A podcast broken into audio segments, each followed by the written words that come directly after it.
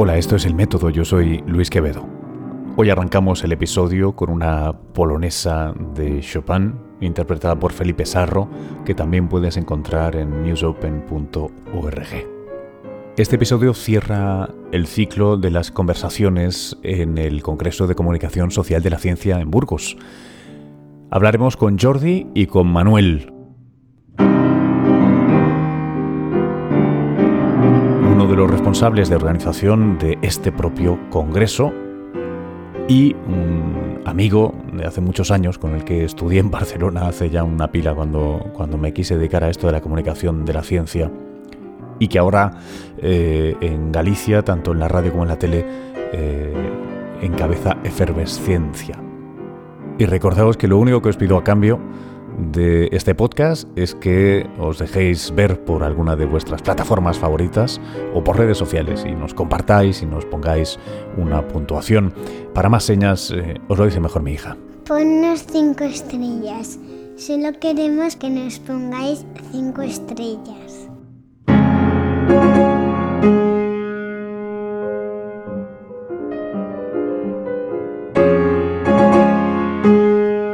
Gracias.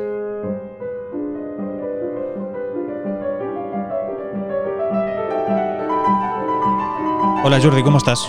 Bueno, bien, ahora ya mucho mejor, que esto ya va en marcha, así que ayer pasé ya la novatada y ahora ya, pues he entregado a la causa. Hombre, la novatada, experiencia tienes organizando... Sí, pero un evento de estos de 300 y pico personas, comunicadores de gran nivel, como todos los que estáis por aquí, me imponía, la verdad es que me imponía. ¿Y cómo se te ocurre o se os ocurre la idea de traerlo aquí? Eso es la ignorancia, que es atrevida, como dice el refrán. Entonces, yo vi el de Córdoba, tenía ganas de organizar un evento de estas características, sí. Y allí que me lancé, en el de Córdoba, dije, oye, yo me presto cuando haya posibilidad de hacer el congreso en Burgos. Y nada, y al final, pues así ha sido. Y la verdad es que estoy agradecido a la asociación que me ha dado esta oportunidad y a todos los asistentes, que es un lujo tenerlos a todos aquí reunidos en Burgos, claro. Preséntate para quien esté escuchando esto y no te tenga claro. Ficha. Mira, yo soy Jordi Rovira, soy catedrático de Tecnología de los Alimentos y además también soy el que lleva el delegado del rector para la comunicación y divulgación de la investigación de esta universidad. Así brevemente, ¿cómo llegas a ese lugar? Porque ¿qué se estudia o qué se hace en la vida para llegar a esa posición tan particular que tienes tú? Nada, sinceramente, ser amigo del rector. O sea, sí, ser amigo del rector, buen amigo del rector. ¿Te casaste con su hija? Claro, no. Es decir, me dice Jordi, quiero que colabores con nosotros y entonces más o menos ¿qué te gustaría? Y dije, no, pues yo quiero llevar la parte de divulgación de la ciencia de la universidad. Y me dijo, pues venga, adelante, tal así de sencillo fue. Sí, sí. Bueno, yo había sido vicerrector de investigación, él había sido vicerrector también de ordenación académica en aquel momento y por lo menos éramos colegas. Es el director del Departamento de Biotecnología, yo era el secretario, es el que me trajo a la universidad, yo trabajaba en Campofrío y después él me trajo a la universidad, así que son 25 años de colaboración intensa y por lo tanto nos conocemos mutuamente y sabía que en ese sentido podía confiar en mí y sigue confiando, claro. Qué bueno. No son 25, pero igual sí que son 15, ¿no? Estoy pensando ahora, se acaba de unir al micro 3, nada más y nada menos que Efervesciencia. Muchísima gente lo conocerá por Efervesciencia. ¿Cómo estás, tío? Pues muy bien.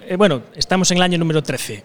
¿Número 13? Casi. Sí, 13, es verdad, de 2005-2006. Sí, empezamos en 2006, luego hubo un año que no estuvimos y estamos empezando la temporada número 13. Qué bueno.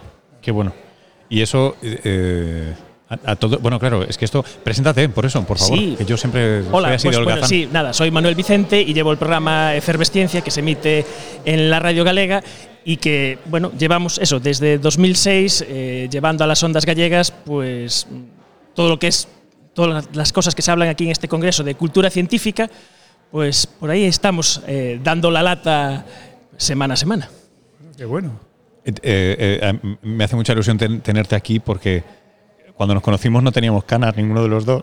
No. Estudiando en Barcelona. Es cierto, sí, porque puedo contar que somos compañeros de promoción del Luis y yo del máster de la Pompeu de comunicación científica y éramos cuando estábamos por ahí teníamos muchas ilusiones, ganas de hacer un montón de cosas y bueno, va pasando el tiempo y vas haciendo cosas, pero bueno, sí, las canas van apareciendo y van apareciendo también muchas más cosas. Eso vosotros, que podéis decir que tenéis canas, yo no tengo ninguna.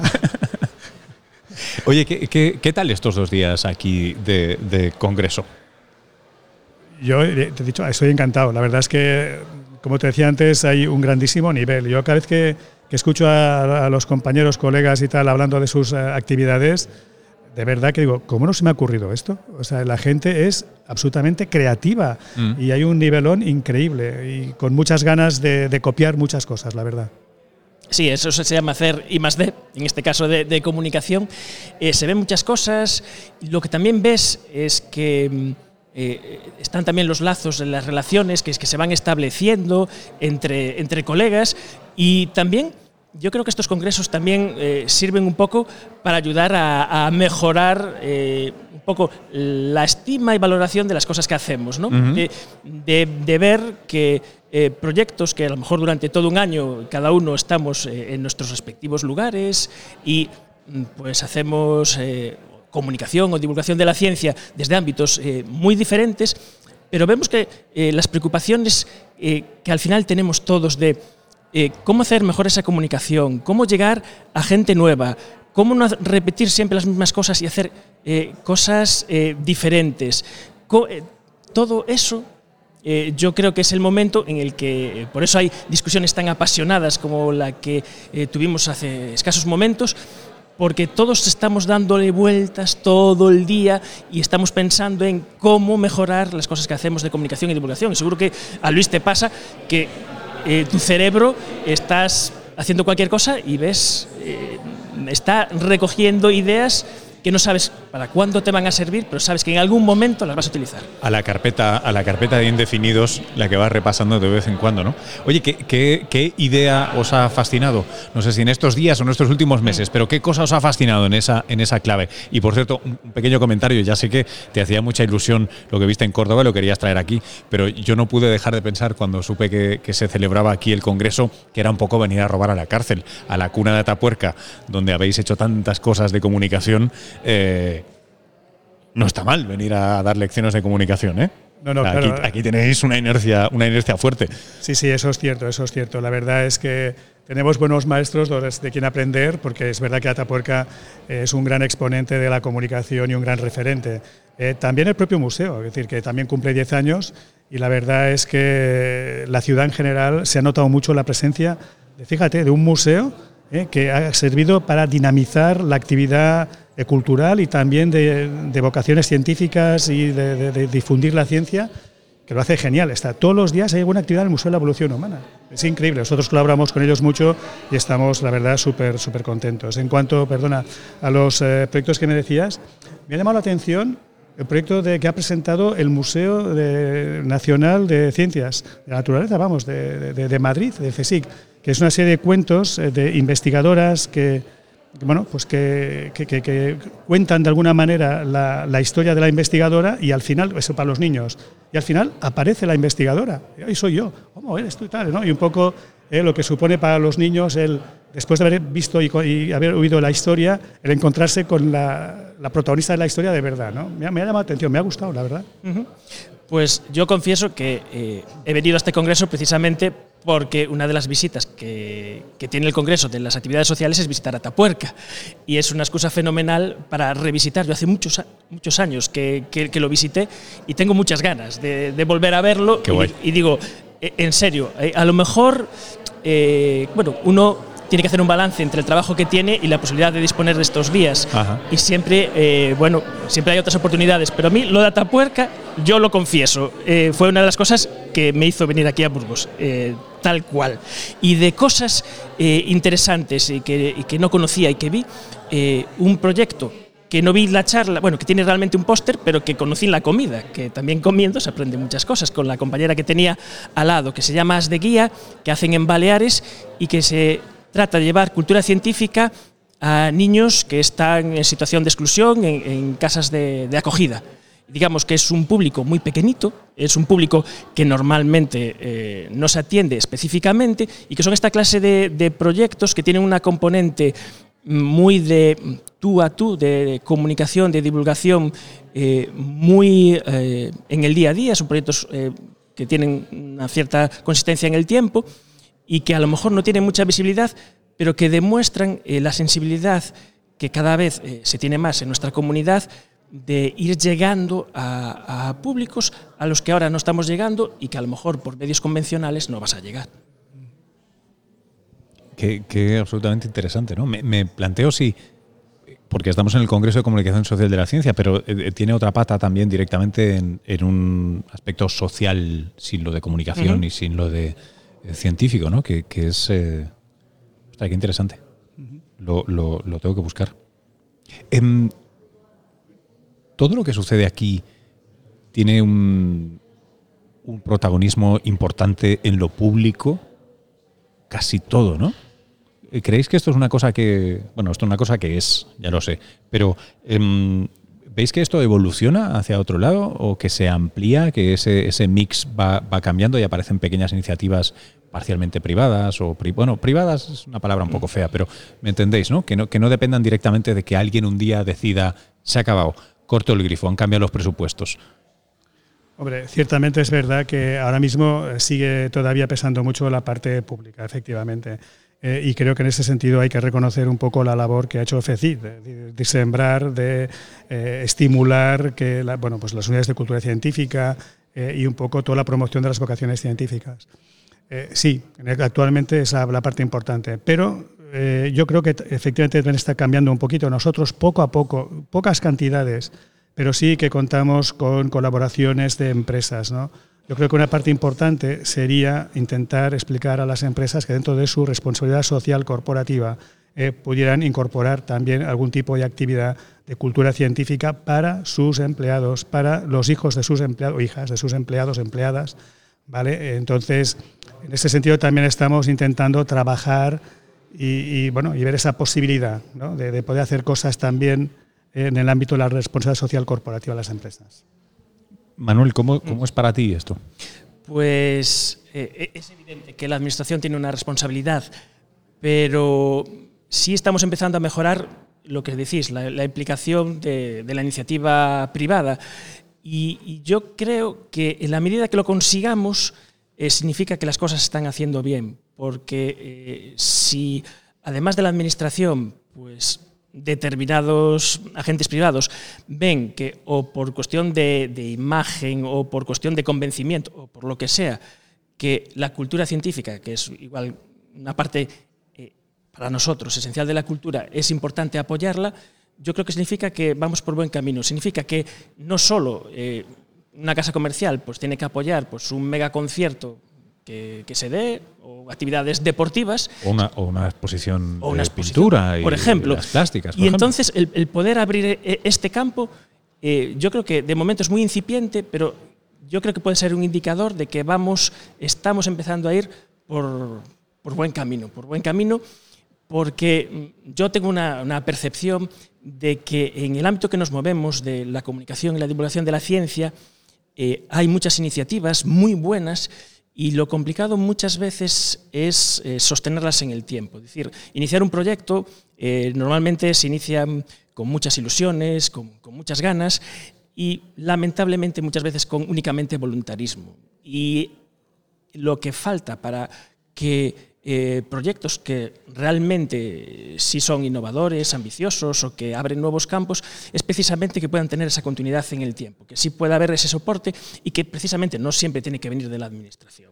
Y yo creo que eso es un anhelo, un deseo y un poco empieza a ser realidad. Oye, y una pregunta más complementaria a esto y os libero, que estoy aquí abusando del tiempo de todo el mundo. He tocado esa pata, es decir, lo público está ahí, eso privado, esa fundación privada, etcétera. También he visto bastante evolución en la parte de crowdfunding o el micromecenazgo o digamos el cómo se involucran los ciudadanos, que en última instancia acaban siendo también los consumidores o los receptores de esos contenidos, ¿no? En vuestra experiencia, ¿cómo está siendo eso? Bueno, ahí cuesta un poco más, hay que reconocer que ¿sí? Cuesta un poco. Sí, okay. Vamos, yo creo que sí. Por ejemplo, caso concreto, nuestra universidad ha intentado varias veces, a través de la plataforma Precipita, intentar que los propios investigadores digan, bueno, dame un proyecto que lo vamos a lanzar. Pues algunas veces me he encontrado con reticencia y decirte, no, hombre, no, es que es como pedir caridad, yo no voy a pedir a la gente, ya pagan sus impuestos. O sea, el investigador, por lo menos en los que yo he sondeado aquí en la universidad, son bastante reticentes al tema este porque tienen la idea de que la gente ya paga sus impuestos y no les puedes pedir más. Y digo, hombre, que no es eso, que simplemente vamos a intentar complementar el tema este, ¿no? Pero hay que cambiar la mentalidad. Tenemos que hacer un esfuerzo para contar a los propios investigadores que es otra manera de financiarse. No para grandes proyectos, pero sí para pequeñas piezas, pequeñas partes de un mismo proyecto. Y eso, bueno, nos va a costar, pero ahí estamos trabajando. Es realmente una nueva realidad y que supone que muchos proyectos, o algunos proyectos muy interesantes se puedan llegar a hacer, pero en esa línea está la pregunta de si todo vale. Y os voy a hablar de un caso concreto que pasó en Galicia, que hace un par de años un grupo de investigación en cuestiones de cáncer, pues lanzó una campaña de micromecenazgo, pero a lo grande, y que fue como el mensaje que daban comunicativamente era colabora con esto porque vamos a acabar con el cáncer. Entonces, desde la Asociación Gallega de Comunicación de la Ciencia nos invitó a hacer un debate interno de si realmente todo vale y si realmente en el micromecenazgo, si realmente existen alguna clase de problemas éticos. Y vimos que es una herramienta es una herramienta maravillosa, pero obviamente tiene que ser utilizada para lo que vale. Y a lo mejor grupos de investigación que si tienen otra vía de investigación y son muy potentes, lanzando esta campaña, están barriendo cualquier otra pequeñas iniciativas que realmente sí están en escala más adaptadas a esta modalidad de micromecenazgo y están un poco como... citando. Sí, o como diciendo, cogiendo toda la... ganas de compartir, en este caso, la sociedad gallega. Sí. Bueno, yo ya colaboré en este megaproyecto de lucha contra el cáncer, que vamos a acabar todos contra el cáncer, y a lo mejor cositas más pequeñas, que a lo mejor con mucho menos dinero el impacto era mayor, porque era la posibilidad de hacer o no hacer proyectos, sino en este caso, que era ya un grupo grande, pues eso generó un cierto debate, un debate controversia ética, pero está fenomenal porque nos permite avanzar y seguir haciendo las cosas mejor. Yo a veces me planteo si, no solo haciendo referencia a esto, ¿no?, sino lo que decías de la gente ya paga sus impuestos, o la gente ya ha colaborado en un grupo, ¿por qué no hacer otro? En Estados Unidos, donde me pasa una pila de años, lo solucionan por la vía de tú te lo desgravas de impuestos. No totalmente, con lo cual no es que te puedas, vamos, no te puedes pagar un piso en la playa con esto, pero sí que es cierto que de alguna manera esa doble imposición se elimina y es decir, no, yo es que colaboro y en lugar de que usted decida si alargar el AVE hasta aquí o hasta allí o construir este puente o no, yo decido poner esa parte de impuestos en algo que previamente ha sido arbitrado, ¿no? Es decir, ustedes no son unos mangantes, lo dono directamente. Creo que hay unas ciertas limitaciones de cupos anuales, pero es legal, limpio, ventajoso para todo el mundo y luego te permite significarte, ¿no? Porque también los de Hacienda o los del Gobierno, cuando huelan, Dios mío, cuánta excepción de impuestos con los señores de la UBU, con su proyecto, pues será que lo hacen bien o que venden muy bien. O sea, a ver, aquí en España también existe esta ley, ¿eh? También te puedes desgravar, en cierto modo, si tú haces una aportación de micromecenazgo. No, pero me refería al propio investigador, o sea, no tanto a la gente que hay que explicarle y que les dices, oye, mira, esto te sirve para desgravar y sí que desgrava, pero a los propios investigadores que dicen, ¿pero cómo va a pedir? O sea, hay que explicar a los investigadores que si pides y ellos dan, efectivamente, como dices Luis y dices muy bien, hay que explicarles que ellos ya se desgravan también. Y por lo tanto, como comentas, no es pagar dos veces impuestos. Pero hay que hacer una labor de explicarlo a los propios investigadores. Claro, yo como no estoy día a día con los investigadores, aunque exista la ley, aunque exista el modo posible de hacerlo, mi comentario era de alguna manera cultural. Yo creo que aquí en España la gente, la mayor parte de la población no piensa en esos términos o no tendría el reflejo de decir voy a donar a los chicos de Atapuerca porque fui este verano y me pareció la hostia, voy a donar. Es una ventaja fiscal para mí porque lo voy a pagar por A o por B, porque lo pago por B. y lo pongo en Atapuerca. Yo creo que eso no se ha, ya que estamos en un Congreso de Comunicación Social de la Ciencia, creo que no se ha comunicado. Yo no creo que eso esté en el acervo popular, ¿no? No. Efectivamente, y no es tan fácil tampoco. Es decir, yo puedo dar el crowdfunding, como te digo, pero decidir que de mis impuestos regulares pues ponga esa parte para allí, eso no es posible, claro. No, eso es así. Y hay una cuestión, yo creo que es una de las cosas buenas que tiene el crowdfunding, es la hora, es la parte... si el crowdfunding está bien hecho, es luego cuando tú haces el retorno, las recompensas, el retorno que das a la gente que apoya ese proyecto. Eso obliga a un esfuerzo de comunicación, transparencia y de rendición de cuentas, que quizás yo creo que es también una parte interesante, que quizás yo pienso pondría en valor que la ventaja que tiene, o de los puntos fuertes que tiene, es que tú decides, vale, porque este proyecto y no este otro, pues en vez de hacerlo un comité de expertos a decidir esto, no las cosas grandes, claro, porque si lo llevamos a la práctica diaria, sería como la administración, en vez de decidir dónde va a hacer la carretera, decide, bueno, vosotros... Votación popular. No, los proyectos grandes esos los tiene que tomar la administración. Wisdom of the crowds, pero cuidado. Claro, pero cosas a lo mejor de entidad más pequeña, el hecho de que sea el ciudadano el que tenga esa implicación y que luego venga la parte importante, que yo creo que va a ser ese retorno, decir, bueno, si tú das, típico crowdfunding, das esta aportación, vas a tener esta recompensa, y la recompensa normalmente viene en parte de transparencia del proyecto y rendición de cuentas. Y yo creo que esa es uno de los puntos fuertes que puede tener y que hace que haya esa implicación diciendo, bueno, yo soy de este proyecto porque yo lo apoyo, porque es igual que tú quieres apoyar a ese grupo, quieres lanzar ese disco que dices que es fantástico, o ese documental que dices, alguien lo tiene que hacer y yo me implico y formo parte de ese proyecto y es parte mía y lo asumo. Yo creo que esa es una potencia que tiene esta nueva forma de financiar proyectos. Estoy pensando que de alguna manera lo que dices, el efecto que tú cuentas, me recuerda mucho a, creo que se llaman presupuestos participativos, que es una cosa que se hace en Brasil, que se hizo en la administración de Carmena, en Madrid, un tiempo, y es que segmentas una parte del presupuesto del consistorio, el CSIC, lo que sea, que queda decidido, es una parte solo. Es decir, tiene esa parte participativa para...